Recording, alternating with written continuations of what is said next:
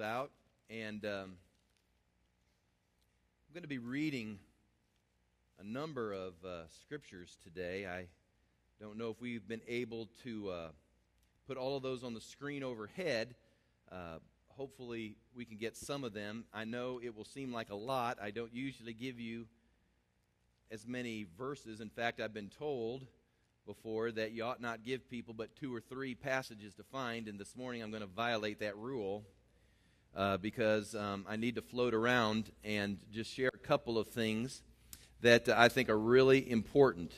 In fact, next week I'm going to spring off this message into next week and share with you what I believe some of what the heart of God is in the earth. You know, the last couple of decades, probably starting back in the mid-1980s, the circles that you and I are a part of right now, they've been called charismatic circles, Pentecostal circles, full gospel, spirit-filled. I mean, there's all sorts of labels that have been thrown out in order to describe who we are.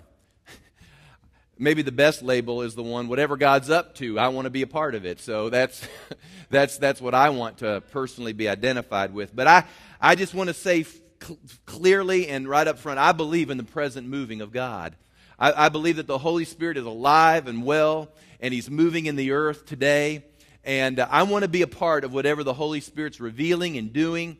And I know He's got an agenda. I know He's raising up His church to be of great influence and impact in the earth.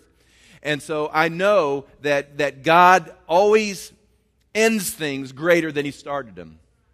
God isn't going to finish up His church plan with the church's tail between its legs. I believe that the church is going to be a powerful, glorious, incredibly impactful entity in the earth. And these things being so, and these things which probably I will get into more next week with regards to the promise of the Lord as to who we were created to be and what we were created to do in the earth. Despite all of those things which I affirm, the last 2 decades of our circles, to be candid, have been somewhat, I guess the best, most delicate word I can use is frustrating. I'm frustrated because I watch so many notable people, television personalities, fall because they lack character.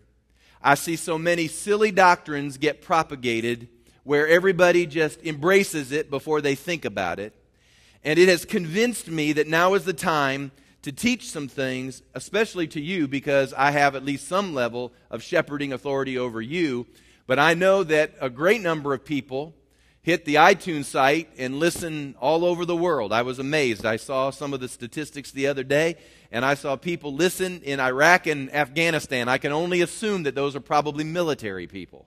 I don't know that the Taliban is probably listening to me, but I will believe. You never know. That's true. You never know. But nonetheless, it's probably military people. But I'd like to just, in as much as I have influence, to begin to teach something at least this Sunday and next Sunday that hopefully can help keep you from being shipwrecked in your spiritual life. I'm really concerned that people have already shipwrecked themselves. But if I can somehow keep that from happening, I would really like to do that. I believe that our greatest need in the hour that you and I are living in as Christian people, and especially those of us who would say we're Spirit-filled believers, I believe the greatest need in this hour is discernment. I'll say it again. The greatest need you have is discernment. I believe in all the miracles, signs, wonders, gifts, and the move of God. Hear me now. I believe in all that stuff. Let it rip, potato chip. But we are desperately in need of some discernment. I believe that God's going to do some incredible things in the last days and in the last hours. I believe that as God does unprecedented things that we've never seen before in all of our life, would it be hard or difficult for you to believe that perhaps there will also be the enemy doing unprecedented things that we've probably never seen or heard before? In fact, I honestly believe that a part of the deception that will be loosed in last days will not only be a deception that will enter into the areas of business and commerce and the marketplace, it will not only enter into politics and government and governments of nations, But I believe a part of that deception will infiltrate itself straight into the life of the church. And the truth of the matter is that I may not be able to stop what happens in nations. I may not be able to stop what happens on Wall Street. I may not be able to stop what happens on a global basis, but I sure enough can do my part to help stop what could take place within the life of God's people. And I want to read you just a couple of things just to show you I'm not a Fruit Loop, because it's written in the Scripture, and I'm just going to make a couple comments before we get to what I want to share this morning. In Matthew 24 and 23, Matthew 24, 23, this is Jesus speaking. He says, "Then if anyone says to you, 'Look, here is the Christ,' or 'There,' do not believe it. For false Christs and false prophets will rise and show great signs and wonders to deceive, if possible, even the elect." Now, it would be fairly easy, would it not, if someone came along and said, "Hey, I'm Jesus." I mean, if someone came up to you and said, "I'm Jesus," it would be fairly easy, I would think. Your discernment levels would not have to be all that high in order to say, "Don't think so." But you need to understand that Christ had greater meaning than just what we think to be Jesus' last name. You know, most people think that's what Jesus' last name was. Jesus Christ. Sort of like Kevin Baird. Jesus Christ. There's no equating the two. I'm just saying people think that Christ is his last name. Christ was not his last name. Christ means the anointed one. So you have to understand it. You're reading the Scripture. It says, if anyone says to you, "Look, here is the anointing. Here is the anointing," or "There is the anointing." He says, don't necessarily believe it. He says, "For there'll be false Christs, little c, and false prophets will rise and show great signs and wonders to deceive the elect, if it were possible." So what he's saying here is that in last days, there's going to be a release in the earth, I believe, of what many will say is the anointing. But be careful, he says. Be careful. They may scramble to go see what's called an anointing. However, it could be counterfeit. So be careful, is what he's saying. Now look over in 2 Timothy chapter 3. Again, I'm just going to make a couple comments before we get into what I really want to touch on. 2 Timothy chapter 3, 2 Timothy 3 verse 1. He says, "But know this," Paul's writing to Timothy. He says, "Know this, that in last days," my version says perilous. It means vicious, savage, grievous. It's going to be hard. Difficult times will come. It won't be difficult just because the economy is going bad or you can't find a job or how am I going to pay my bills. But he goes on and gives a list of some of the things that are going to be extremely difficult in the last days that will be painful and hard. And he goes through this list until he finally gets to verse 5, and he says, having a form of godliness. Or in other words, there's going to be a structure. There's going to be some level of demonstration of godliness, or what is perceived to be godliness, but it says denying its power. From such people, Paul writes, turn away. And I've often taught from that particular passage that in last days, don't think there won't be church. There will be church. But what will happen is that there will be a denial for the need of godliness, and there's going to be a denial of the power that springs forth from a godly life. Can I just say this real quick? I have reconciled many things in my mind with regards to our circles and our movement, with regards to people who seem to be able to move in power and anointing, and yet they demonstrate little character. And I've often said to myself, "Lord, why is that? Why is it that these people seem to be able to move in power? There seems to be something of what we would call an anointing, but when you look at their lives, there doesn't seem to be a lot of character. I don't get how it is that these things work together."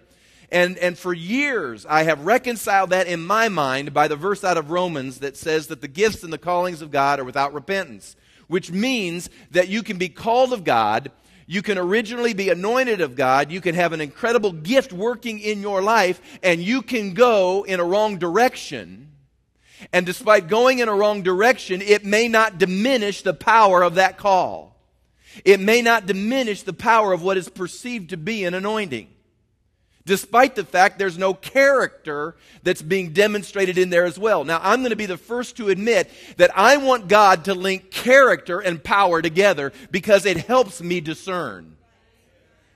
Is that not true? I mean, if the dude was powerless, you could say, must not be any character there. That would be easy.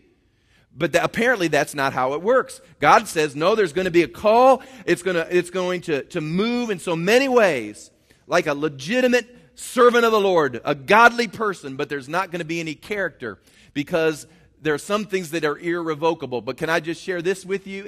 I believe this is what the Lord has shown me, that in last days, as there is this deception that grows greater and greater and greater, and the deception is this, that there will be signs and wonders, there will be miracles, there will be all kinds of things as it's produced from an unrighteous or characterless source. Despite that working, I believe based on this verse that there's going to come a moment in church history that we've yet to get to, that God is going to unleash a power that is of such magnitude that will be linked to character, and that He will bring forth His bride, a spotless bride without wrinkle, without spot, it says. He's going to bring forth His bride in such incredible power and purity that there will be no misunderstanding in the earth come judgment day when someone says, well, gee, Lord, I thought that was the real church, or I thought that was the real one, and I didn't know. Let me tell you, God is going to leave everyone without excuse. There will be no yeah buts on the day of judgment. There will be not, but Lord, but. The Lord's going to say, nope, nope. It will be plain and it will be clear. And then finally in Revelation 13:13, depending on how you like to structure the book of the Revelation, we see the Antichrist and the false prophet beginning to come forth into the earth, what many would assume to be the tribulation period. And in Revelation 13:13, speaking of the false prophet, it says here, he performs great signs so that he even makes fire come down from heaven on the earth in the sight of men. And he deceives those who dwell on the earth by those signs which he was granted to do in the sight of the beast, telling those who dwell on the earth to make an image to the beast who was wounded by the sword and lives. I don't know if you've ever thought about this before, but my personal understanding with that is this, that when the false prophet shows up, that he's going to have the ability, it says that he'll call fire down from heaven. And I read that, and suddenly it dawned on me that he's going to have the capacity to call down a false Pentecost. You know what happened on the day of Pentecost, don't you? Tongues of fire. Fire fell. But it says here that the false prophet's going to have the ability to do the same thing. Call down fire from heaven, showing great signs which he was granted to do. I share all these verses with you simply to underscore the point that, folks, you and I are in the beginning stages, if not in the middle of what is defined as last days. And we need to begin to cultivate greater discernment. If you don't have discernment, it's going to be very hard to navigate the days you and I are living in. So I want to share just a few moments, hopefully, and again, forgive me for making you turn to all these different verses, but I think it to be important that we at least get a little broader view of the Word of God. In Hebrews chapter 5, verse 12, I want to read to you the verses that I want to spring off of concerning discernment. Hebrews 5, verse 12. And the lesson I've entitled this morning is Sharpening Your Discernment. Sharpening Your Discernment. Hebrews 5:12, this is what he writes. He says, though by this time you ought to be teachers, you need someone to teach you again the first principles of the oracles of God. Stoicheia, it literally means the ABCs. He goes, you ought to be farther along, but you're still singing the ABC song. A, B, C, D. You know, that's how you know the song, right? This is what he's looking at them saying. He's saying, you should be much farther, but we're still singing the ABC song in the things of the Spirit. He says, you have come to need milk and not solid food. For everyone who partakes only of milk is unskilled in the word of righteousness, for he is a babe. Verse 14, but solid food belongs to those who are of full age. In other words, you're of maturity.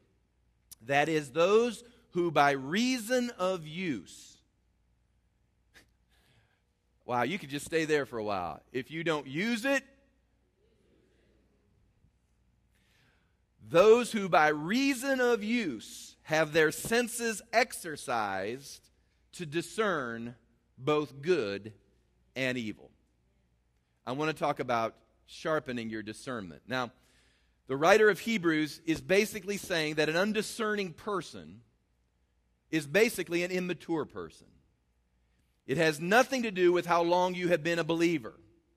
I have seen people who have been, quote, in the church for 20, 30 years. And I mentioned this to leadership class one time. Just because you've been a Christian for 30 years doesn't mean you're 30 years into maturity. Sometimes people are about 2 years old in the Lord. They've just lived those same 2 years 15 times.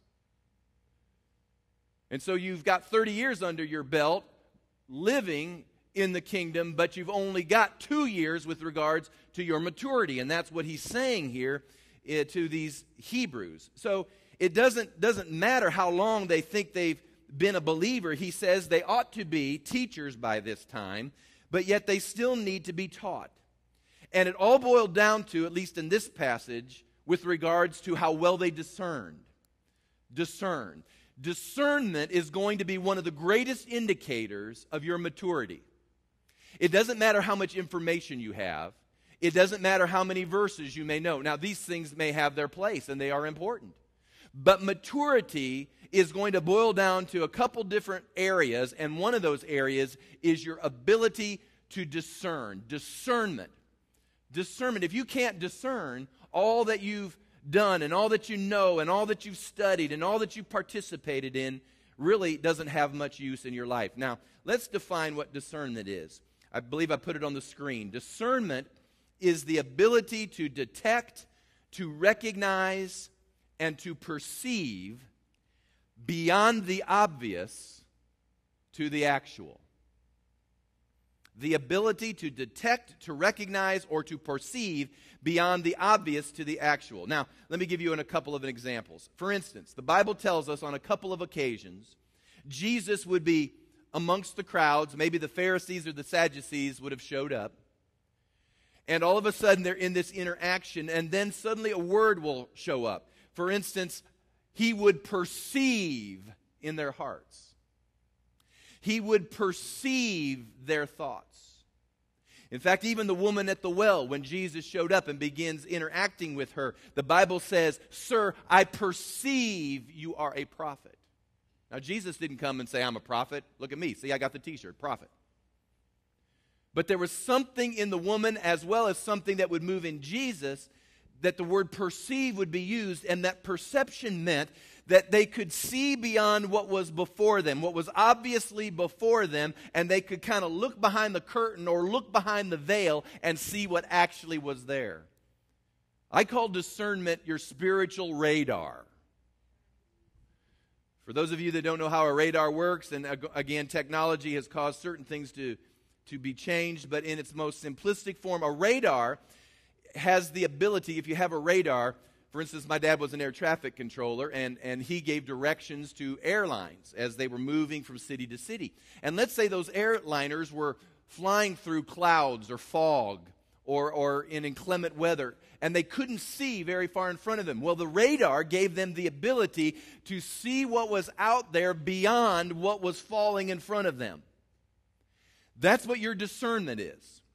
Your discernment is like your radar. You have the capacity to fly and be able to cut through some of the smoke that gets blown and some of the fog and some of the stuff that's in front of you. Discernment can cut through all of that, just like a radar, and you can begin to see a little bit of what's ahead of you. Now, the question is that if we're to be discerning, where does discernment come from? If I'm supposed to have discernment, and that's one of the qualities of being a mature person, then where does this come from? Well, let me give you, again, a couple verses. You can write these down, check them out later if you want. Mark's Gospel, chapter 2, verse 8. Mark 2, verse 8, we read this. It says, "But immediately when Jesus perceived in his spirit." He perceived in his spirit. Your discerner is in your spirit.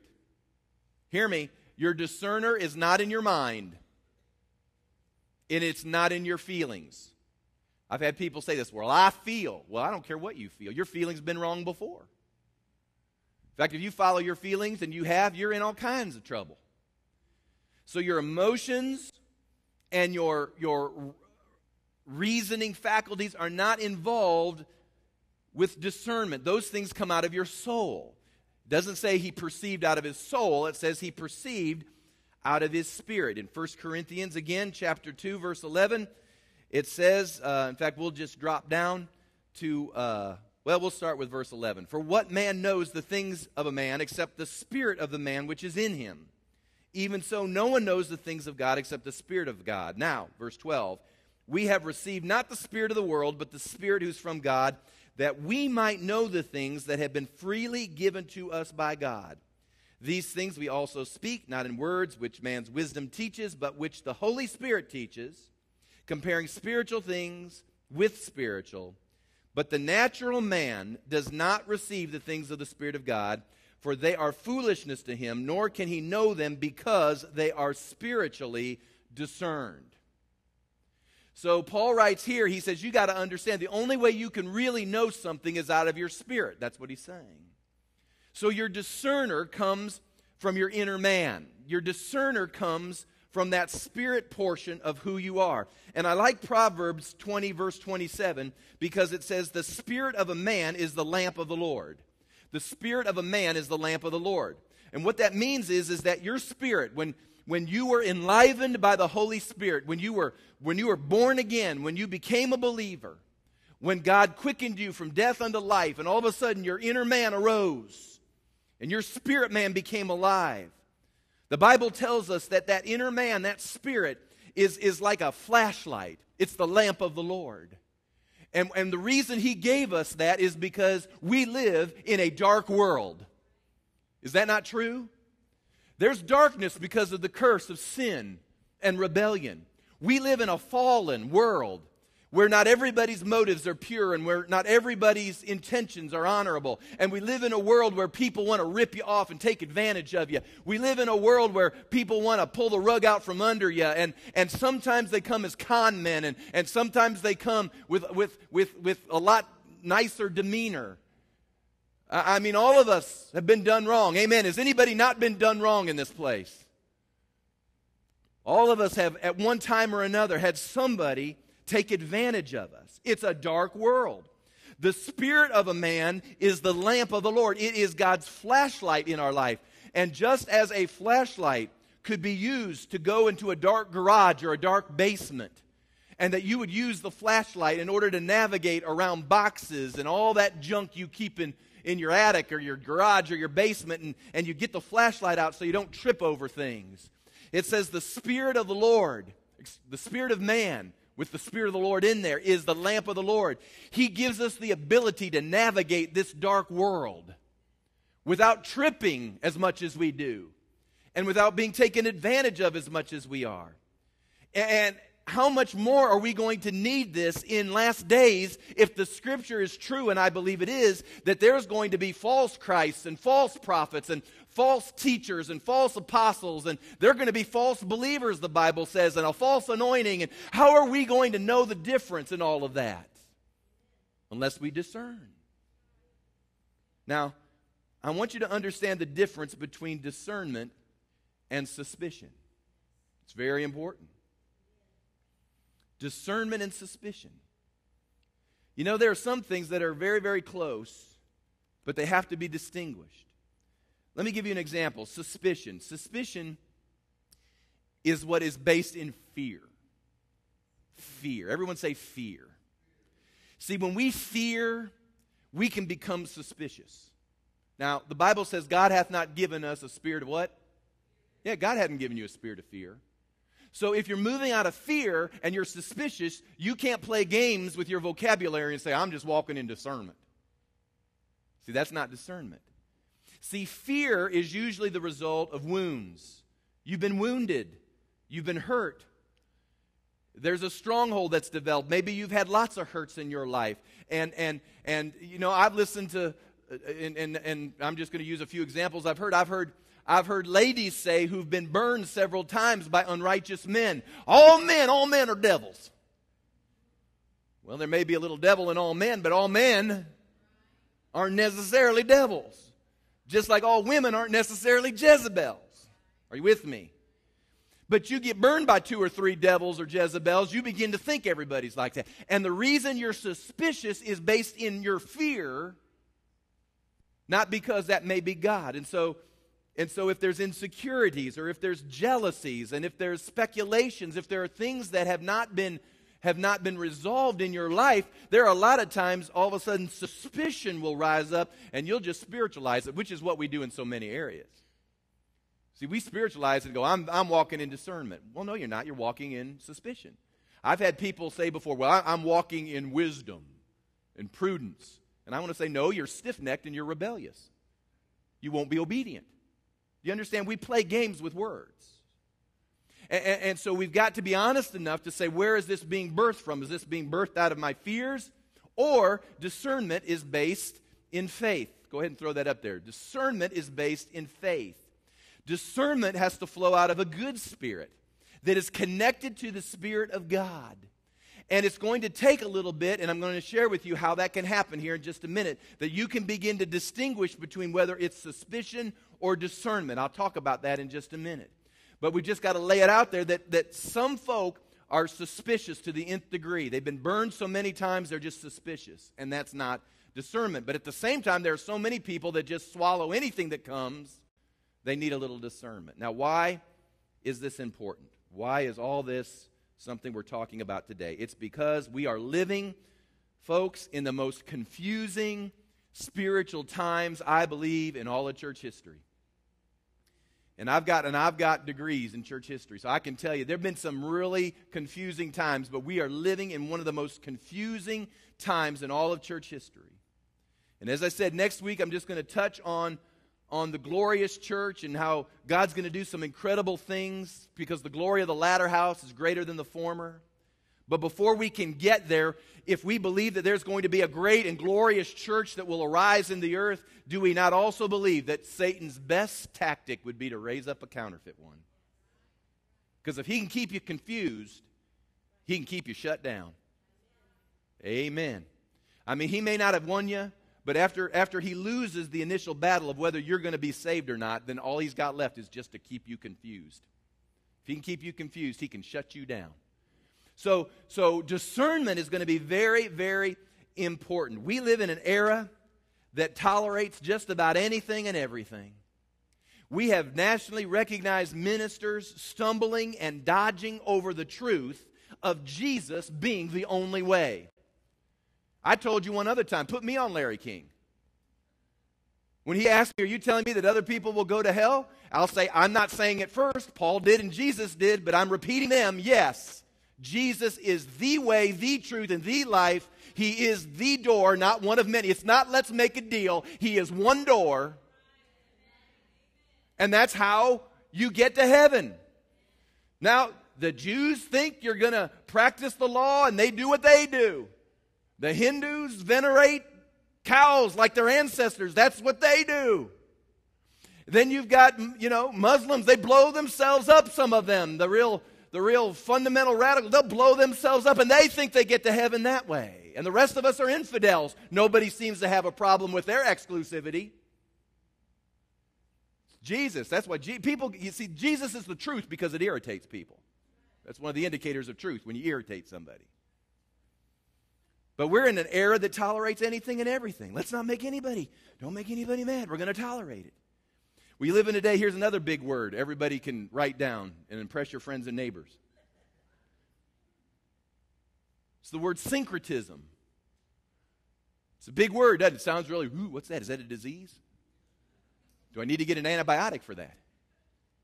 Syncretism is the blending together of incompatible ideas. The blending together of incompatible ideas. Kind of like the idea that says you can be saved and sin like the devil. That's an incompatible idea. Now, I realize there are theologies out there that will teach you that, but I'm telling you, incompatible idea. So we've got to understand that this is going to take incredible discernment. We are being groomed to be deceived because we're not exercising our senses to discern. Now, I want to make this real practical. I've gone through all of this. Let's just get to something really, really practical, okay? Practical. How are you going to protect your family and relationships that you have without discernment? How are you going to protect them? How are you going to protect them spiritually? How are you going to protect them financially? How are you going to protect those that you're having charge over in all things that they will face? How are you going to protect your children from other children or families? Do you think everybody just suddenly walks their kids out and hands them to a sexual predator? Says, here, have my child. Do you think that's how it works? I don't think so. I think that there is a delusion that begins to enter in, and all of a sudden we get snagged. And I'm telling you, we need discernment. I'm talking to whether it's a single lady or a single man. Who do you know who you should give your heart away to without discernment? I mean, how do you know unless you discern? Teenagers, how do you know who you're going to be friends with this year at school unless you get a little discernment in your life? Well, they seem okay. They seem friendly. You know, they accept me into their group, and all of a sudden you're there, and suddenly you're taken down a road and you're in trouble. That's just some of the practical basis of discernment. I have people tell me all the time after they've been snagged, they'll say this, well, Pastor, they said they were a believer.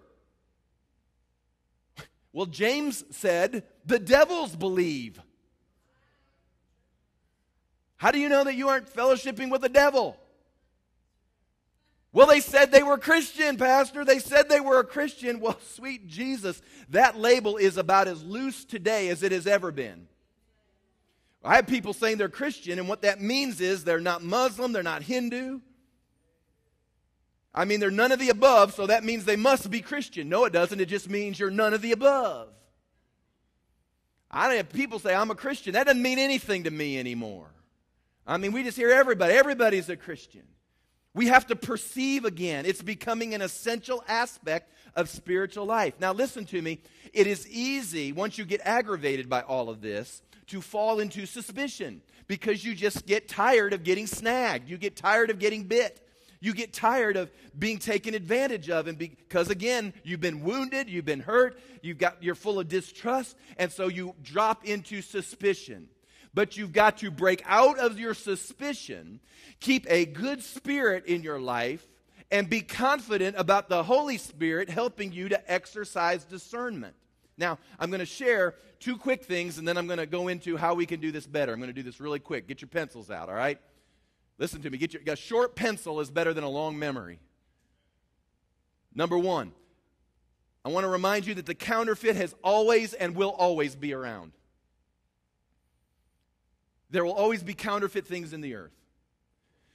The first time we really see this is when Moses goes to the courts of Pharaoh, and as he's appealing to Pharaoh to let the people go, you'll recall the story, he drops the staff, or I guess actually Aaron dropped the staff. And when the staff dropped, it turned into what? It turned into a snake. Well, then all of a sudden, Janus and Jambres comes up, and they drop their sticks. And what did they turn into? Snakes. So here we got God turning a staff into snakes, and we've got magicians turning staffs into snakes. We got snakes all over the place. But the question is, which is the real snake? Well, at first, you might not be able to tell. In fact, at first, they all just look like snakes. And you could say, I suppose, wow, Janus and Jambres, the magicians of Egypt, they must be anointed. Look, they make snakes too. And we could all go running after Janus and Jambres, and how many of you know that would be a deception? Are you with me? despite the fact everybody turned their staff into a snake. But the key is, eventually, God's snake will consume the counterfeit. Now, that may take a little time. It may take a little shaking of things out, but God's work always lasts. Satan, all Satan can do is counterfeit. He cannot create anything. But it's critical that we begin to discern good from evil. The enemy cannot keep you from God. If he can't keep you from God, he wants to keep you confused, off track, and ultimately off target. And that's why he does all this stuff. He does religious things to keep you off target. Now, the second thing I want to mention is this. The counterfeit only proves that a reality exists. Now, what do I mean by that? In other words, in fact, I shared this again at leadership class a few weeks ago. There's no such thing as a counterfeit $3 bill, right? And you know why that is. It's because there's no such thing as a $3 bill. So you can't counterfeit that which is false. All you can counterfeit is that which is real. You can counterfeit a 1, a 5, a 10, a 20, a 100. You can counterfeit those bills because there is a reality that exists, so you can be confused and be snagged. Now, the Bible tells us that there will be false Christs. There'll be false prophets, false teachers, false anointing, false believers, false apostles. But hear me now, all that does is simply underscore the fact that behind that counterfeit is a reality. If there's a false prophet, then there must be true prophets. If there's a false apostle, there must be true apostles. If there's false anointing, there's got to be a true anointing. And what that should do to us is not get us in a ditch because we got snagged, but it should cause us to arise and pursue after that which is real. Don't you let something that is false keep you from pursuing that which is real. That's what God's waiting for, to see a people who will do this. Now, if you don't believe that to be true, let me read you a verse. I just read this week. Deuteronomy chapter 13. Listen to this verse. This is really an interesting verse. You're going to need to chew on this. I did. Deuteronomy 13:1. Listen to this. It says, "If there arises among you a prophet or a dreamer of dreams, and he gives you a sign or a wonder, and the sign or the wonder," listen to this, "comes to pass." So it happened. "Of which he spoke to you, saying, let us go after other gods which you have not known, and let us serve them." So in other words, there's a prophet that comes up. He does a sign or a wonder. It comes to pass. And then he says, let's go this direction. Let's go serve some idols. Let's go serve other gods. I'm going to draw you away from here, and let's go over here. Listen to what the Lord says, verse 3. "You shall not listen to the words of that prophet or the dreamer of dreams, for the Lord your God," listen, "is testing you to know whether you love the Lord your God with all your heart and with all your soul. You shall walk after the Lord your God and fear him, keep his commandments, obey his voice, and you shall serve him and hold fast to him." Can I just give you an example? If there's ever a time signs and wonders show up and you begin to pursue the blessing, you begin to pursue the stuff, you begin to pursue the gold, you begin to pursue all the ancillary stuff. If someone looks at you and says, we're going to start pursuing something other than God himself, the Lord says that came your direction in order to test you. God's testing some of us. The hour you and I are living in, we're finding out if we're in this because of the stuff or if we're in this because of him. God's testing us. You remember when the Pharisees and Sadducees in Matthew 16 come up to Jesus and they try to solicit a sign out of him, and Jesus says, he says, "A wicked and adulterous generation seeks after a sign." He said, "I'll tell you, there'll be no other sign besides that which was given through Jonah," which really is a sign of the resurrection, the cross and the resurrection. Jesus was looking at this. He says, I do not have to be your sign sideshow. I don't have to be your weekly gimmick. so that somehow or another you feel good about yourself and you just get everything you want. He said that's a wicked and adulterous generation. And you know why he said wicked and adulterous is because there are people chasing after signs, saying they're serving God, saying they're after the Lord, and truth is they're being adulterous. Amen. And you say, well, but there's such an anointing. But there's no character. There's no character. Now, we got to start discerning, people. Now, I'm going to give you just a couple things here about discerning. Paul tells us that there's a gift of the discerning of spirits. In 1 Corinthians 12:10, he says that there is a gift. Of all the gifts of the Spirit, he puts in the middle of it, there's a gift of discernment. And like all 9 of the spiritual gifts of the Holy Spirit, the Lord can impart to whomever and whenever he wants, as he pleases, the gift of discernment. But just because, listen to me, there is a gift of discernment, it does not give us the ability to say, well, I just don't have that gift, so I guess I'm not responsible. That's wrong. There is a place for every believer to exercise greater discernment. In fact, I believe it's going to become a matter of spiritual life and death probably in the next 10 to 20 years. We're going to have to learn how to discern better as a movement and as individual believers. And so I'm just going to give you some practical suggestions. I think there were 5 quick things. Write these down. Number 1, how do I increase discernment in my life? Number 1, you've got to ask for it to be increased. Truth is, we have not because we ask not. And James said that when we ask amiss. The truth is, we don't value discernment in the same way we value signs, wonders, and miracles. We don't value discernment over a good show. We don't value discernment over getting blessed. We don't value discernment over prosperity. I am totally committed to all of the above. I am committed to the present working of the Holy Spirit. But we have devalued what God said is critical because we want that which is flashy, that which is instant, that which is dramatic. We want all the stuff. We want His blessings. And the truth of the matter is we are shipwrecking ourselves because we aren't asking for simple discernment. Now, I'm just going to, whenever you read the Bible will always mess you up. 1 Kings chapter 3, listen to this. I know I'm reading a lot of verses to you. I apologize. I don't normally do this. 1 Kings chapter 3, verse 9. Listen to this. Solomon is coming to the throne. Listen to this. This will blow your mind. 1 Kings 3, 9. This is what Solomon says to the Lord. He says, "Therefore give to your servant an understanding heart to judge your people, that I may discern." Everyone say discern. So he's about ready to become king, and he's asking something from the Lord, and he says, "I want an understanding heart to judge, and that I may discern between good and evil. For who is able to judge this great people of yours?"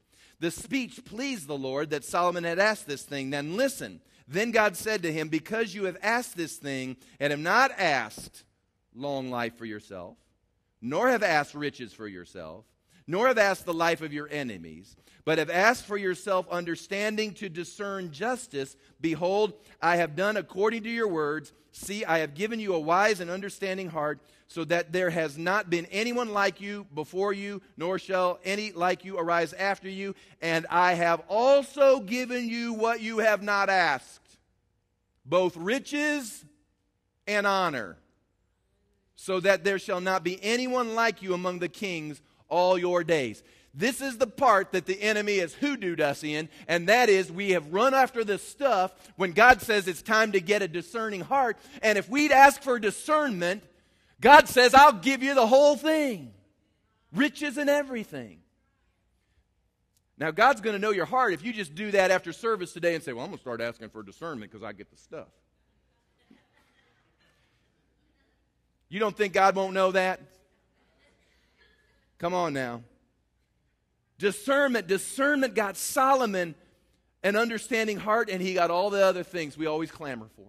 Discernment. So we have to ask for it to be increased. Number 2, we've got to increase our understanding of the Word.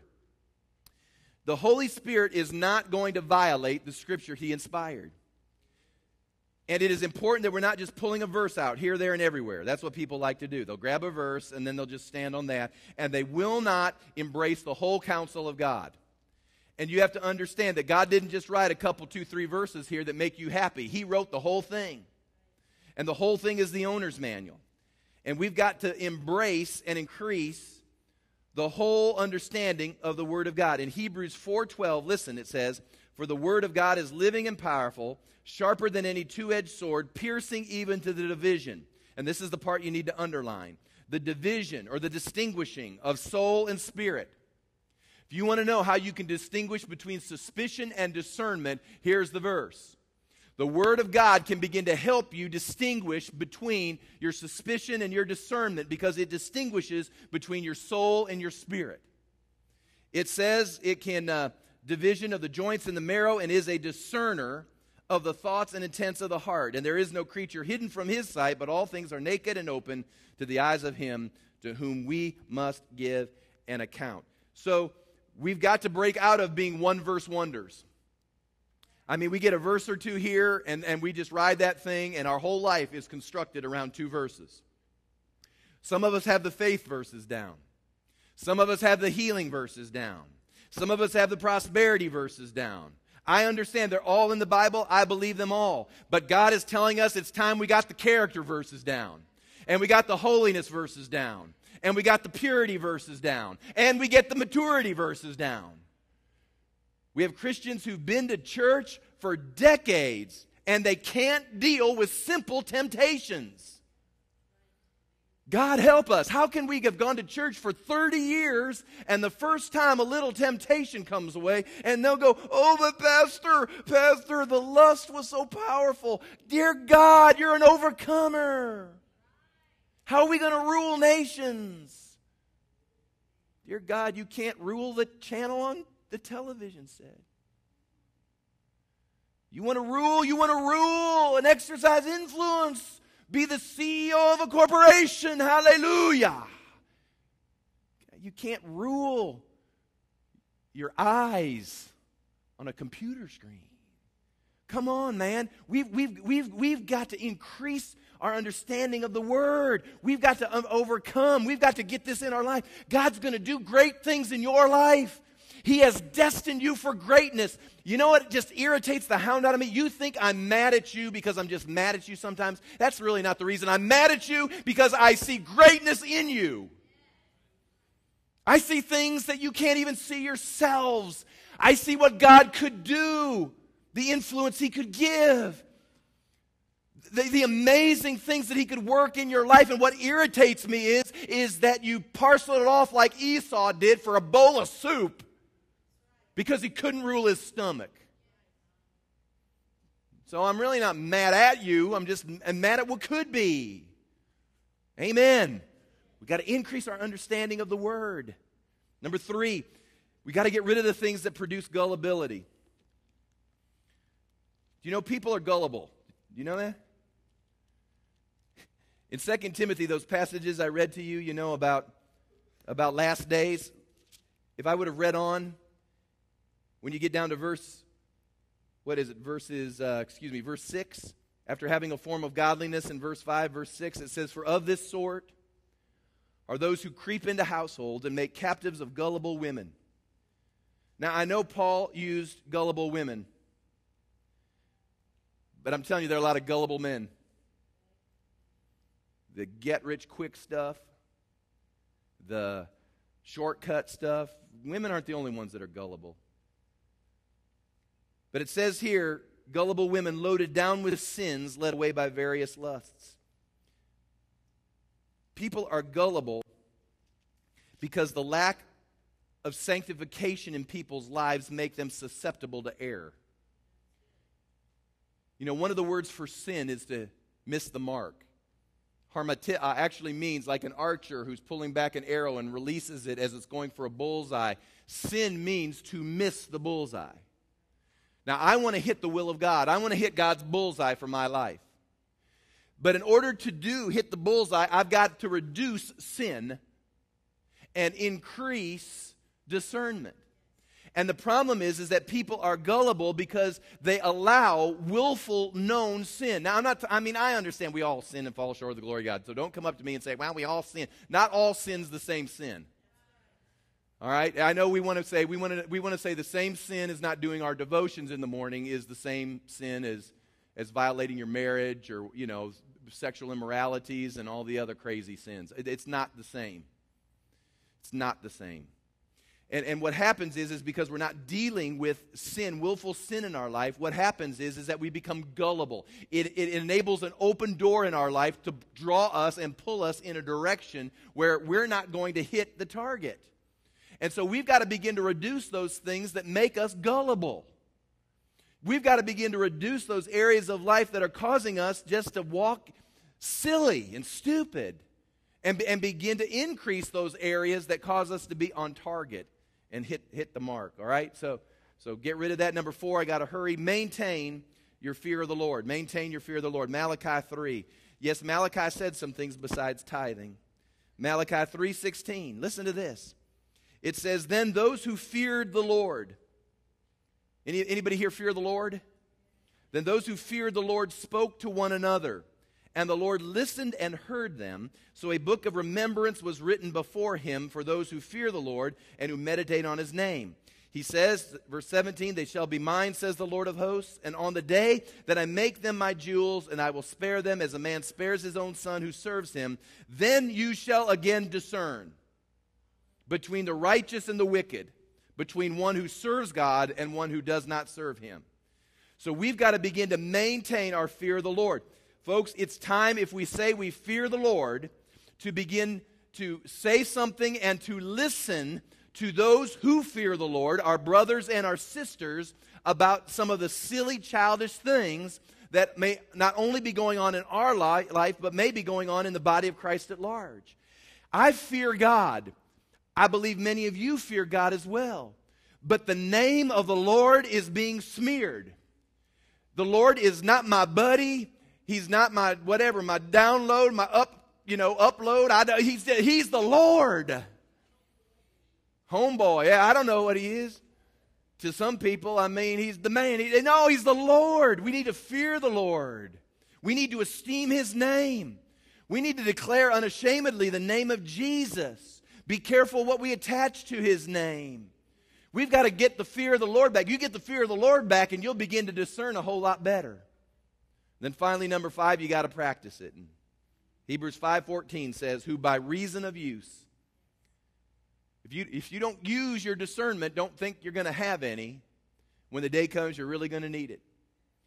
Reason of use, reason of use, reason of use. You got to get up every morning and say, "Lord, today is a day I'm going by reason of use to have to use my discernment." Not suspicion, discernment. I believe you're going to send me into a dark and cloudy world, and I'm going to need my spiritual radar up and rolling. I'm going to need discernment, but it's by reason of use. You'll never discern the big thing until you get some small things. I mean, we just have trouble discerning. Some of you can't discern a friendship. I'm sorry. You get with certain people and they lead you down a road, and whenever they lead you down that road, you always find yourself in trouble. And let me tell you, I can discern it and don't even know them. And how do you discern it? Bad company corrupts good morals. And you got to get a little discernment back in your life. Practice some discernment. Some discernment. If you're sitting downstairs, your kids are upstairs, and their door is closed, and you sit there and say to yourself, "Well, I wonder what they're doing with that closed door." That's the Holy Ghost. Because you know what some of you do? "Well, I don't need to do that. You know, I trust my kids." You're crazy. You know why? It's not that you got bad kids. I'm not saying the kids are bad. Don't misunderstand me. They got a carnal nature, though. You understand that? And it's probably stronger than yours because it's still in its teenage years. Amen. I mean, when it goes from about, 11 to 12 to 13, I mean, there's the governor comes off that carnal nature. You understand what I'm saying? That's practical. Practical. Folks, we need discernment. Do you know we're going to need some discernment in our presidential election? Do you understand that? I'm sure in this room I could probably mention one, I could probably mention the other, and I probably have cheering section and booing section and all kinds of things. I'm just here to tell you we better get some discernment. We better seek God in these things. The hour is now that we start learning from these moments and we get our discerner up to speed. I'm going to tell you again, single moms, you're going to have to get some discernment before you say I do to that guy. You're going to have to get some discernment. Young people, you're going to have to get some discernment before you become friends with that person at school. You're going to need some discernment. I'm talking to businessmen, businesswomen. You're going to need discernment before you take that job, you make that deal, you sign that contract. You better get some discernment. I'll never forget Pastor Larry Stockstill telling us the story at a pastor's conference. He was all ready to sign the papers in order to build a new church at the South Campus. And he said as he was at the closing table at that very moment, he felt the Holy Spirit say, don't sign that thing. And he backed away from it and said, I'm not going to sign it. And just a month or two after that is when the economy went south and finances changed. And it can change in a church of that size and that magnitude. That's discernment, man. Church, we're going to need some discernment before we just embrace anything that calls itself Christian. I'm just going to give you a heads up. I'm going to do my best, and I probably won't be perfect at it. But I just feel like the Lord's saying you got to exercise greater discernment in the days ahead. Don't be frustrated if God's working through your discernment. Be happy. He's keeping you out of a ditch, keeping you out of a jail cell, keeping you from losing some money, keeping you from making a bad relational decision. It may break your heart for a moment, but you'll be glad in the big picture for that one short moment than living with that one long repercussion. That's discernment. Discernment can save your life. Yes, it can. And I'm just going to pray that God gives us greater discernment. Amen. Let's all stand, shall we please? Thank you, Lord. Everybody standing for just a minute. Let's begin to seek God right now. Father, Lord, as a people, we just begin to seek you today. We know that this is a very subjective area. There's some objective things we get from your word that tells us clearly what we need to do and not do. And Lord, we need to know it better, embrace it better, implement it better. But Lord, there's also that subjective area that is not so easily known right off the bat. And that's when we need the discerning of spirits, the discerning of what, God, you're up to, the discerning of intents and motives and thoughts. And so, Lord, right now, we just seek as the people discernment from you. Would you right now, where you're standing, just begin to ask God, would you pray like Solomon did of old? And just say, Lord, today I come before you and I ask that you would give me a wise and understanding heart. How can I walk through this earth? How can I be effective, much less successful, in a dark, dark place unless I have an understanding heart and you give me discernment that I can discern between what is good and what is evil, what is right and what is wrong. So, Lord, we cry out today as the people of God once again for discernment in our lives. Lord, quicken us in our inner man right now. Quicken us in our spirit. Lord, that we might begin to discern in even greater measure. Lord, that's our heart's cry. Holy Spirit, knock the gullibility out of us. Knock the childishness out of us. The silliness out of us. The giddiness out of us. Lord, we fear you. We respect you, and we want, Lord, to be effective, successful, prospering, blessed people. But, Lord, I believe the hour is upon us where you're not looking just to endorse or enable our wants and our desires, but you're asking us, are we in this? Are we in this for your will? Are we in this for your purpose? And, Lord, the only way we'll get there is when you give us some more discernment. Come on now, some of you right now, I spoke to you and you may have a situation before you right now and you've not yet done the deal, you've not signed the document, you've not made the commitment, you've not done whatever it is that you need to do. I'm telling you right now, I'm not saying back out of it, hear me, I'm not saying back out of it. But I am telling you right now, you may not have exercised discernment and maybe this afternoon you'll need to get before the Lord and say, Lord, I need to see beyond just my senses. Because all things good aren't necessarily God. I'll say that again. All things good are not always and necessarily God. I've watched people get promotions, and it was really the worst thing that could have ever happened to them. It pulled them out of the house of God. It destroyed their families. It caused them to lose sight of what true priority is in their life. I don't know that that was the Lord. Maybe they just handled a blessing wrong. I don't know. But I know that not everything good is always God. You need to discern. You need to discern. Some of you right now, I'm just telling you, I'm going to spare you. You need to pray about some relationships. I'm talking to young people and their friends. I'm talking to some of you adults and your friends. And I'm talking to young men and young ladies about boyfriends, girlfriends. I'm just telling you, you need to cry out to God and say, give me discernment. Come on now. I'm telling you, don't you just suck in that flattering divination. There's some flattering divination that's being thrown around. You know, some divination. There's some flattering divination that's being thrown around. You know, some divination. There's some flattering divination that's being thrown around. You know, some divination. There's some flattering divination that's being thrown around. You know, some divination. There's some flattering divination that's being thrown around. You know, some divination. There's some flattering divination that's being thrown around. You know, some divination.